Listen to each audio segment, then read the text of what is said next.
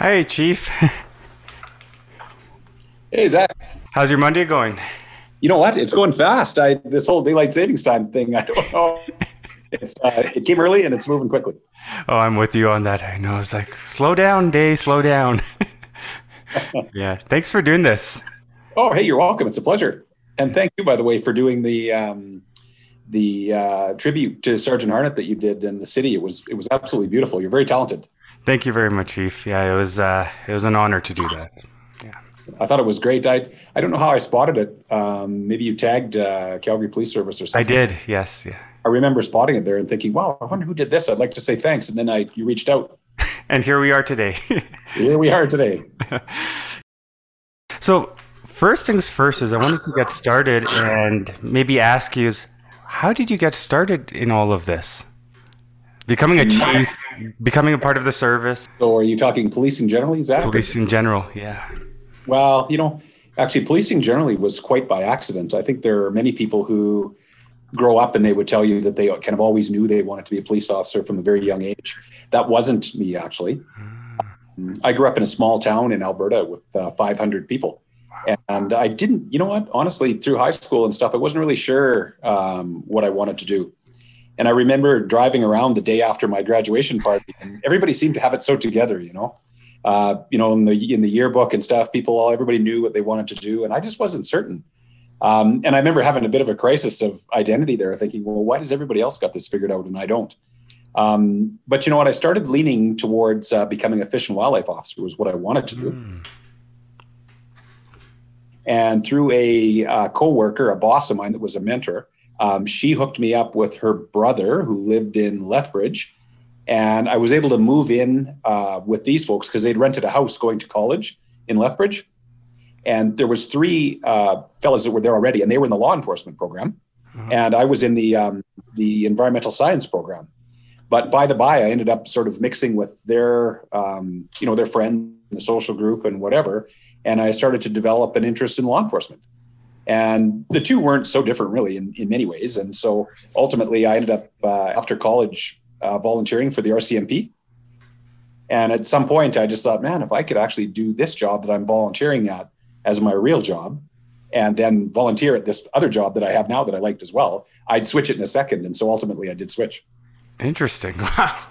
And then did you start at the Calgary Police Service or were you hopping around Canada? No, so you know what? I I started in 1992, Okay. and as I said, the funny the funny story here is I grew up in a town of 500 people, so very small rural town, not even as so much as a, as a stoplight in town.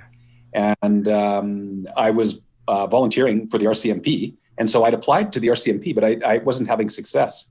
And so I got a very good piece of advice from the detachment commander at the time, who told me like, "We think you'd be a great, you know, fit for the RCMP, and we encourage you to keep trying. But in the meantime, if you want to do this job and serve the community, then don't get hung up on the color of the shirt. Just get in, and you can move around after."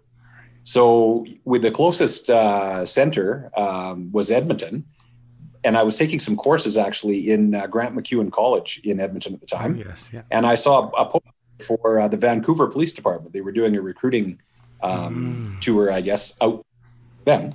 And uh, anyway, I went through that process and I got hired by the Vancouver Police. So I actually started my career in 1992 in, in the city of Vancouver. Now, how did you work your way up to become chief of our city?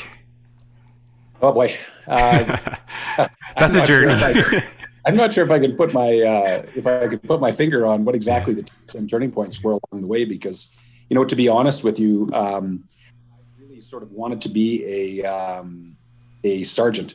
Like when I started out, I thought, boy, it'd be great to be a sergeant. I'd like to supervise, and I, Yeah. I liked um, the idea of working with the frontline police officers, and that's kind of was my aspiration. But I think what happens over time is, you know, if you're committed to the community and if you work well with people and you and you maintain a good reputation, um, you know, ultimately people come to you and say, hey, you know, you do this job quite well. Um, would you consider doing this job? And ultimately, I think it's mentors and coaches and people that come to you along the way and say, you know what, like you're doing a really good job where you are, and I, I see you as being somebody who could perform in this other role. And so, really, I think it's it's been other people, other mentors, and and other leaders who have prompted me to step into um, different roles over the years. And ultimately, how I became uh, chief is uh, is kind of a bizarre long story. Yeah. Now that you are chief, has it been uh, one heck of an experience and what you thought it was going to be like? Um, you know what? So I, ha- I was fortunate to, after I left Vancouver, I was in Edmonton um, for 24 years. Mm. So similar sized organization. And then um, I left Edmonton in 19, or sorry, 2017. Right. I became the chief in Camrose. So smaller city, but certainly uh, a, a different environment in the sense that not as many people slept in the city overnight, but the city of Camrose was a was a hub for a large rural area, probably a quarter of a million people Right. uh, in the in the rural, you know, basically agricultural uh, field. And so that was a that was a, a great opportunity to sort of cut my teeth and see what being the chief of police was like. And so what I found there was I was highly highly accountable um, because if the people in the community didn't like something, they would obviously catch me at the grocery store. You're very accessible in that environment, right? And so people wouldn't hesitate to come and, and speak to you about uh, the things that were on their mind. And the same was true of the employees. Uh, same sort of thing. You're very accessible to them. And so if they want to ask a question about, you know, why did you make this decision, or what about this, or how did how did this happen, um, they'll come and ask you. And I I think the great thing for me there was it was um, a very strong connection to the people consuming the service of the police, so the community, and then also a very strong connection to the people who were delivering the service, so the members and the civilian employees. And so for me, it was very grounding, and it was like I say, I felt very accountable and very connected to the work, and you could you could see and feel the difference. And so I I got to cut my teeth there, and then I when I came to Calgary, I thought some of those very same things, staying connected closely with the community, and staying connected closely with the officers and our and our civilian employees is very very important. Um, and then of course we ran into uh, the pandemic and some of the issues that we've seen, uh, which is some of that a little bit difficult. So if anything, I think that's been the biggest challenge of of my tenure in Calgary has has largely been the pandemic and how that has shut things down and and and sort of impeded some of those communications and connections. I can't even imagine where to start or where you start through this pandemic. I mean, being a chief in today's time is it's challenging, I'm sure. With everything that's happened, especially last year and all the ups and downs, how do you find a way to keep, you know, civilians calm, keep your team calm and still maintain some level of sanity? Yeah. You know, it has been it's been really interesting um, because this was a very demanding job um, in the beginning. So when I started in June of 2020, prior to the pandemic, it was an extremely demanding job in that my own personal leadership style is to be visible and accessible and try to connect with the employees, to be out, to be seen, to go on go on uh, shifts and, and thing with uh, the employees, and also to attend functions in the community, community events, and to be seen and connected out there as well. So that can actually take up a lot of your evenings and a lot of the weekends, and so it was demanding in that sense. Uh, when the pandemic hit and a lot of those things shut down, the community events and stuff have largely been um, largely become a thing of the past, except the ones that have now gone virtual. Um, it was uh, I thought, okay, things are going to really slow down, and for a little while they did. Um, but then, to your point about how do you how do you keep people calm and reassured, there began to be a higher need to use um, um, virtual platforms and still to get out to the employees. I mean, it, it looks much different now than it used to. Um, and even to get out in small groups when when we're able to do that for coffee uh, uh, co- uh, parking lot coffees and stuff like that socially distanced with key partners and when there's issues um, so it actually it slowed down for a little bit but then just the need to be able to communicate in various different ways and for having the employees to be able to hear from you became a much higher need and so i found i found that it was demanding and then there was a lull and then when we realized this was going to last for a while uh, it became equally demanding but in different ways Oftentimes, people think police officers are not humans. You know, we see them in uniform and say, "Oh, they're not human," which they are. And how does some officer deal with the mental struggles, or is mental health a huge factor right now with what's going on in the service? You know what? Police officers are definitely human. Um, they I can tell you that they basically are representative of our community. Mm-hmm. The folks that we have in the police service here are very much, you know, largely neighbors and coaches and parents, and they're just normal people in your community. And they're people who actually stepped forward to um, serve the community in this capacity. And so um, I think sometimes when we put on the uniform, sometimes people see us as a little less accessible and somehow that we're different. But I, I got to assure you that the folks are, are really uh, at their core, they're just members of the community like all of us. But you know, during times like the pandemic here, um, it has been challenging because you know when we heard initially the the prevailing health advice about what was safe is for us to stay home, uh, work from home if you can, you know, limit your your um, contact with people and that sort of thing. That's the way keep yourself safe. Well, obviously, for a variety of frontline workers, including police, that wasn't an option for them. So you had to find a way to adapt the type of services that you provide to the community while trying to follow that public health guidance. So, you know, there was a lot of great work done by our members to adapt the services to either do it by phone. Um, you saw barriers installed in, you know, in in different places where people had to interact. Um, there was, um, you know, the, the use of uh, personal protective equipment and the following of, of, the guidance and that sort of thing to limit risk. But the, the reality of it is the nature of the business is such that if somebody's, you know, struggling with mental health or you have to arrest them and they're not going to be cooperative, you're going to have to get within two meters and you're going to have to actually be able to um, to uh, interact with them and in it, the circumstances are going to be dynamic and you know masks can get bumped aside and whatever. And, and, also some of the people that we're dealing with aren't necessarily following the public health restrictions you know when i think about um, some of the protests and stuff like that people don't wear masks because they don't believe in it. In other other cases maybe people aren't hand washing and things. So so the, the risks are there. And i think people's personal and professional lives have both been upended. And you know mm. think back to previous crises that we deal with. So if you think, you know, in a Calgary context, uh, you know, the floods of 2013, yeah. You know, we kind of know what to do when that happens. It doesn't impact our whole city. It impacts the area around the river and stuff like that. So there are places that are not impacted that you can work from.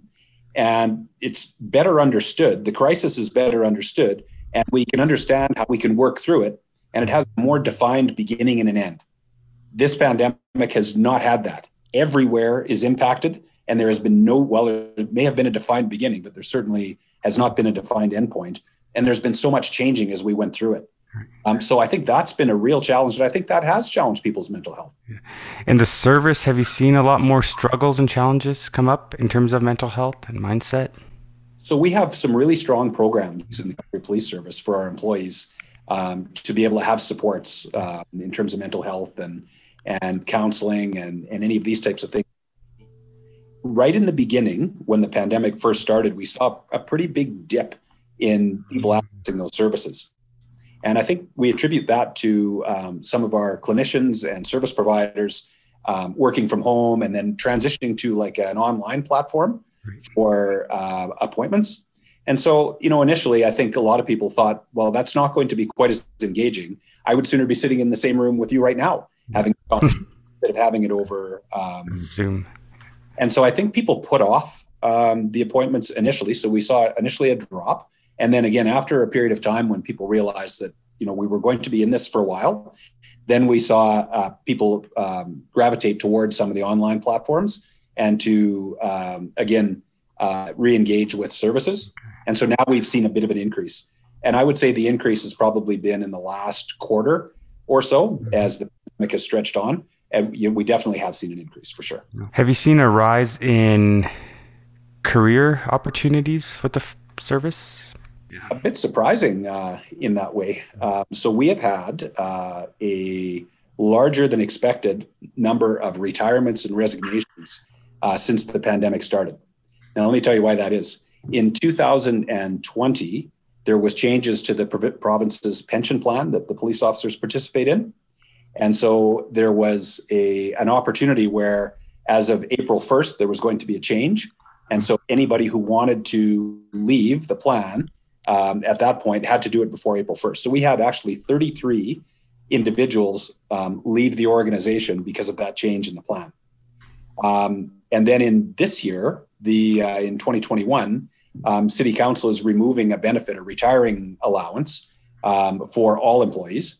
And um, what that's doing is basically prompting people who have enough years to retire, if they're senior employees and they can retire, they're more likely to go in 2021 than than than they would have have otherwise because they want to take advantage of the last year of that benefit. So as a result of that, this year we've seen an increased number too. So as a result of that, that has actually surprisingly created quite a few opportunities in terms of uh, promotions and lateral opportunities inside the police service. So yeah, I would say I would say that even though you would think that that wouldn't be the case, um, it kind of has. It it hasn't really been COVID that's done it. It's been other things that have happened simultaneous to COVID. Chief Constable, how do you separate work and your personal life?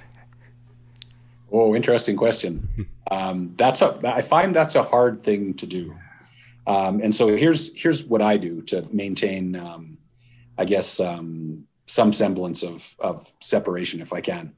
Number one is I, I I don't try to separate my days or my work week into you know five eight hour days or whatever it is because I know that in this job I will have certain um, uh, responsibilities after hours and on the weekend and that sort of thing. So what I really try to do is is look at the week ahead of time, and then figure out where my um, you know my my time off might be, where I can connect with family or or friends or that sort of thing. And sometimes it's not you know Saturday evening or whatever that it is for many other people. Mm-hmm. And so I, I have to look more holistic at my schedule, recognizing that you know the schedule can be demanding. The other the other thing that's very challenging about this job is of course um, the police service never stops so in many jobs, um, you work from eight in the morning until five at night, Monday to Friday, and then at the end of the at five o'clock at night, everything's quiet again until everybody comes back to work the next day. In the police service, it's not like that. We go 24 7, 365. So with the number of interactions that are going on between police officers in the city all the time, and the and the number of uh, challenges and risks that we face just by nature of the work that we do, um, you know, things happen and I will get phone calls at any time of the day or night. So to your to your point there, it, it is very difficult um, to completely separate the two. I'm very fortunate that I have a supportive partner because if I didn't have that, I think it would be really really challenging. And the other thing is we have great people, and so um, when I'm going to go for a dinner for my anniversary or an occasion, uh, I, I, can hand off that responsibility to other members of the team, and and I'm free to be able to do that. So I'm grateful for that too. As a chief, are you able to ever travel? If say if we didn't have the pandemic right now and you wanted to go away to Mexico for a week, are you allowed to do that? Yeah, I am. So I, am I'm, I'm sort of always in contact, uh, never fully out of contact. But what I do actually, Zak, is uh, if I'm going to travel internationally or away for a vacation, I will put somebody else up, uh, one of the deputy chiefs, up as the acting chief. And so realistically, it's it's not so much me personally; it's the position. Somebody's in the position, so if something comes up the chief needs to know about, that person finds out, and then I will uh, get notified of all the things that happened when I come back home. Now, when I just can't imagine, do you sleep lightly, Chief? Um, sometimes more lightly than others, I can yeah. tell you. Uh, I think for me, uh, it just depends what's going on. I, you know, I've been doing this for quite some time, so um, I, I think one of the most important things is is as you grow as a leader and you mature over time, you realize that for the sake of the organization and frankly for the sake of yourself, um, you can't be you know particularly reactive to everything that happens because a lot happens. So you can't take the organization on these wild mm-hmm. swings based on politics or or anything like that. You want to try and keep things as steady as possible for people while still taking seriously and dealing with issues that come up. So I, you know, I like I say, I really try not to be this person. You know, there's it might be it might be a little bit, but there's it, it, I try not to make uh, wild swings. Um, and so if you can compartmentalize a little bit, I guess, then you can sleep a little bit better. Yeah. When you're going through these phases where there's like say a crime and then no crime and crime again, or issues like you said, political issues, how do you stay calm? Is it meditation? Is it something that you do to kind of level yourself and ground yourself? What do you do exactly? Well, for me, I like to make sure that my um, work is not the only thing that I do. Mm-hmm. It's very it's very important to me to have some balance in my life with respect to time spent with family, time spent with our children. Um, I like to read. Uh, also, for me, uh, physical activity has always been very important. I find that um, I can sort of stay calmer and just more grounded um, when I'm exercising. And so sometimes things are really busy, and I'll know when I get away from my exercise routine. So even if it's I, I love cycling, I love running, and that sort of thing, but I will I will be able to feel it um, pretty soon if I'm if I'm off of my uh, schedule. Um, and so I really try quickly to get back on. But I find that um, making sure that I'm healthy, make sure that each day that you know I'll be able to continue doing what I need to do, and I'll have the strength and stamina to do it. So I really try to stay connected to um, keeping balance in my life with all of those things. Mm-hmm. And I, when I do that, things just go much better than when I'm right. focused on work alone. This past year, did did you get some fear or anxiety ever?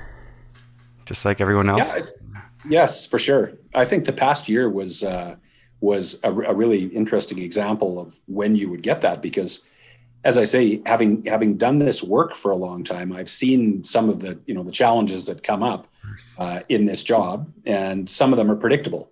You know what wasn't predictable was was something like a pandemic. What was predictable was the um, the uh, murder of George Floyd and the the uh, worldwide protests. You know, when people were actually protesting the police, um, some of these were significant disruptive events uh, that were occurring simultaneously, mm-hmm. and so there really was in that in that uh, process. There really was no manual that anybody had for how how to manage this. Mm-hmm. So I think it's fair. Like there's lots of times, um, you know, my messaging to our people was basically just that, you know what, we've got a great team, we've got great people. We're not necessarily going to get this right because things are changing. We're going to have to keep moving. We're going to make decisions using the very best information we have right now. And if they don't turn out to be right, then we're just going to change them. And I think people, um, I think people connected to that message of hopefulness that at least you know what, yes, that's right. We are strong. We we will go forward. We understand what's happening we're going to we're going to meet the challenges and we're going to deal with this in a uh, uh, with integrity. Um, but yeah, we're not going to get it right every time, and I think that took pressure off of other people too, who felt too like, boy, there's no manual. I don't know if I'm going to get this right. And we said, you know, you're probably not, and that's okay. And we were so used to always trying to go by the book and get everything right. now it's just free for all. Well, it has been, and I and I know that um, you know, I, I, looked at some of the other people that you've had on uh, the program on the podcast and think of how they've had to adapt their business and how uncertain the environment has been for them as well. And so I think that, you know, it's certainly not, it's not been without its challenges, but I'm, I'm actually really amazed at folks and, and the resilience of people and what they've been able to do to continue uh, moving forward in these uncertain times. If we had a third lockdown, I don't know how many businesses will survive now. you know what? I, I don't know. I uh, can tell you that uh, we were out on the weekend, and of course, it's beautiful and it's spring and that sort of thing. And uh, you can see that people just want to be outside and want to resume some semblance of normalcy. And and we totally understand that. I think um, as your police service, we feel it too, and as as like I said before, like Calgarians, our officers feel it too. Everybody's, I think, in the same place. This has been a long haul. Now, Chief, what are these um, on your badges right here? What are these? Uh, I guess, on the left side. Yeah. Oh, the colored. Uh, so yeah. these are actually what they call ribbons. Ribbons. Yeah. So there's uh, each one that's a different color is actually uh, a me- like a medal uh, or a um, an honor that's been mm-hmm. over time. And so, yeah, each one represents a different thing. For instance, um, this red one that you see, that's uh, the Queen's uh, Jubilee Medal. Yes. Yeah. And then the one over here is the it's a long service medal. It's issued by the province Okay. And what happens is um, you get it at 20 years, and then it, on your 25th year, you'll get the the you can see the bronze uh, uh, clasp there. Um, so yeah, so each one of these is actually a, diff- a different medal in policing and also community service. That's where these come from. How does the community and its officers, I guess, work together or I guess, reduce the fear of knowing one another? Because we see that a lot. Well, I think we have heard that a lot, um, mm-hmm. particularly since the summer. And so I, I, can tell you that the Calgary Police Service um, has historically had a great uh, community based policing model. Uh, a model of delivering services that sort of focuses on community engagement and not just showing up after something bad has happened, but actually engaging with the community in positive ways, proactively to prevent uh, crime from happening in the first place, but also to be connected uh, to understand culture. So to attend community events and that sort of thing and celebrations in, in all the various communities. And so the service has always been uh, really, really, it's prided itself on that. But I think what we saw this summer was that, you know, quietly over the last number of years, we've increased the diversity, of course, uh, in the city of Calgary, such that we're actually the third most diverse city in Canada right now. And so it's clear that we were hearing feedback from some communities, basically saying there were there were fears. People were didn't feel like they were connected to the police, and there and there were fears of police.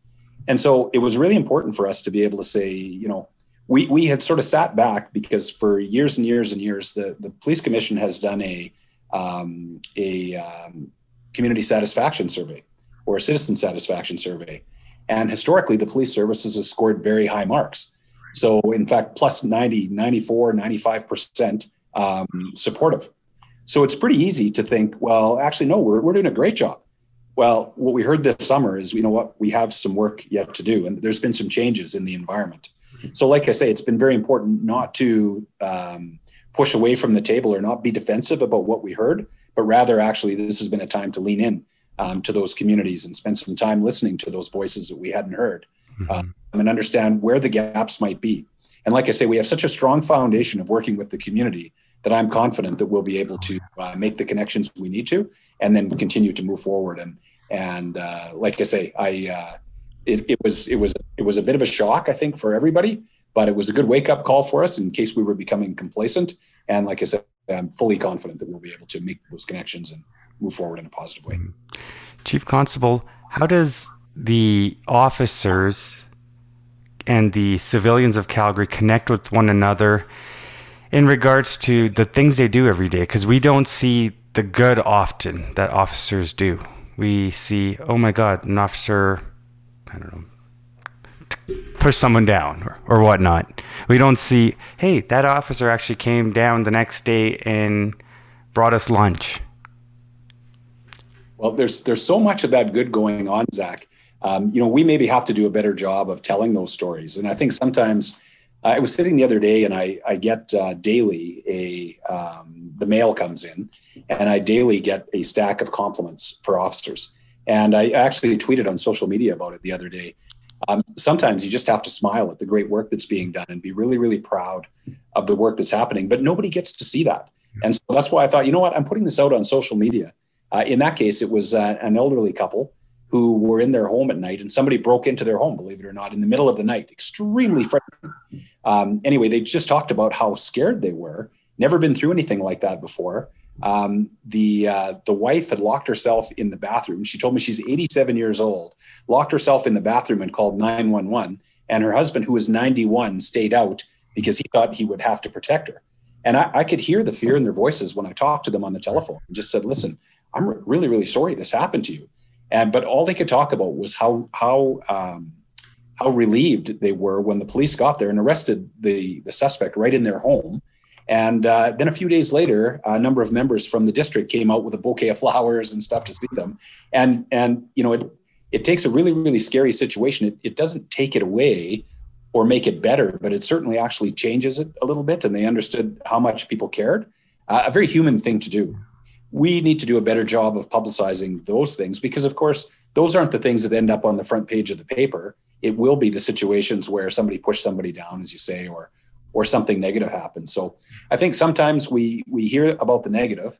Um, i often tell people when they when i have an opportunity that the Cal- members of the calgary police service have like literally hundreds of thousands of interactions with calgarians mm-hmm.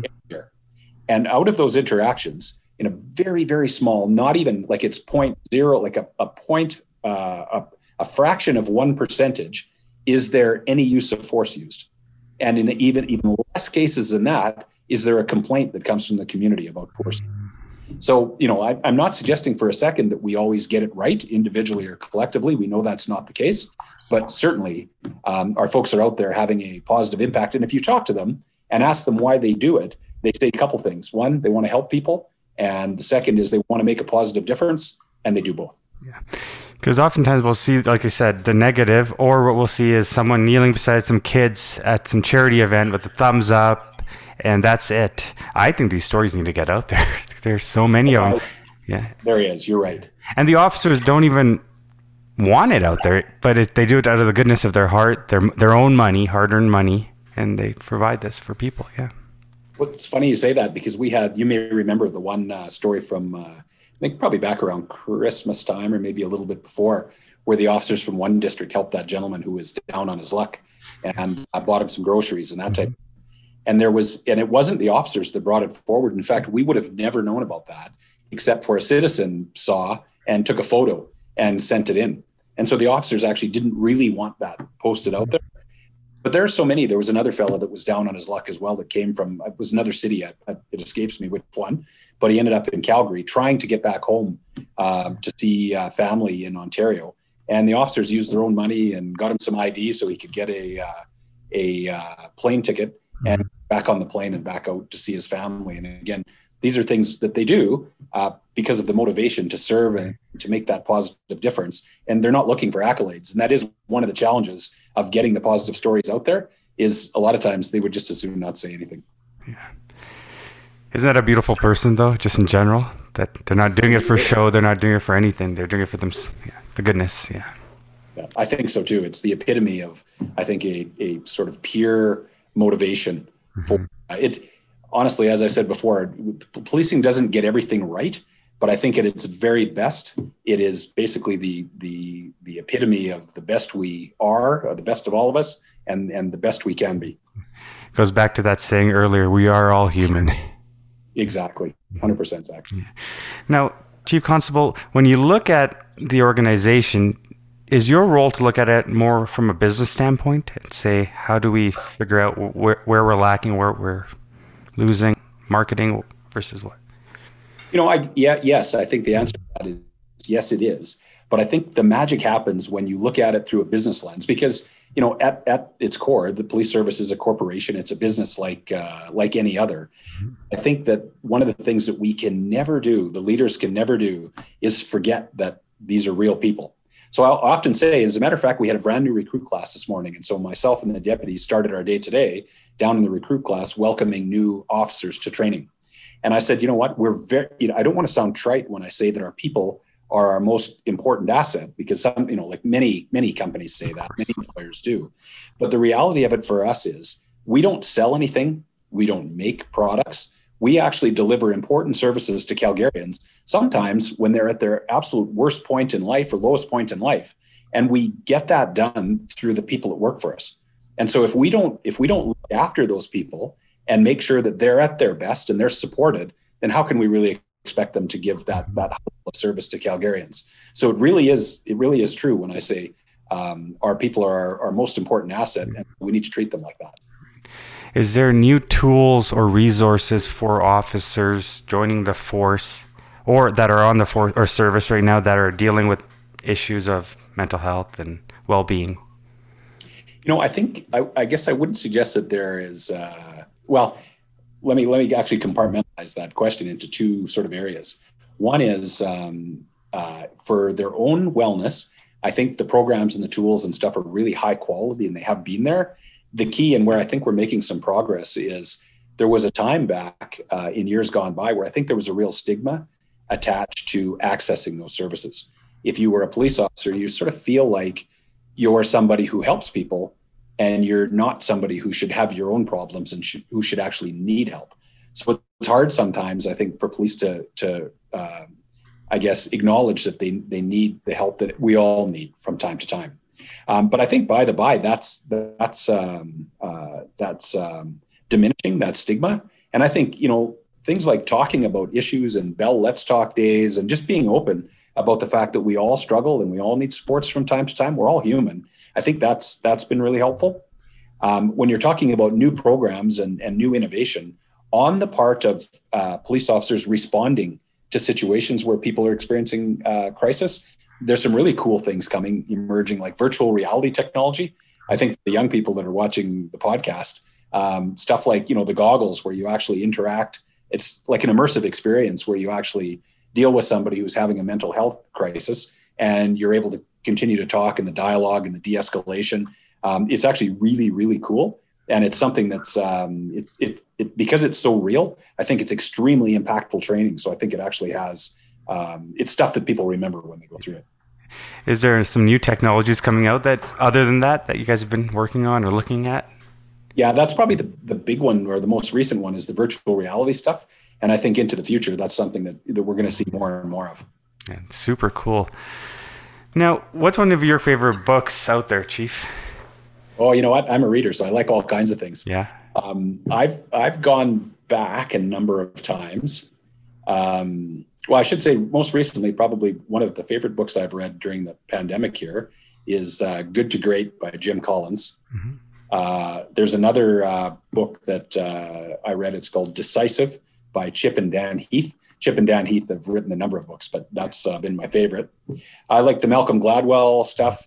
You can tell I like a lot of uh, I'm not so much into the uh, the fiction stuff. Um, a lot of it is sort of business books and that type of thing.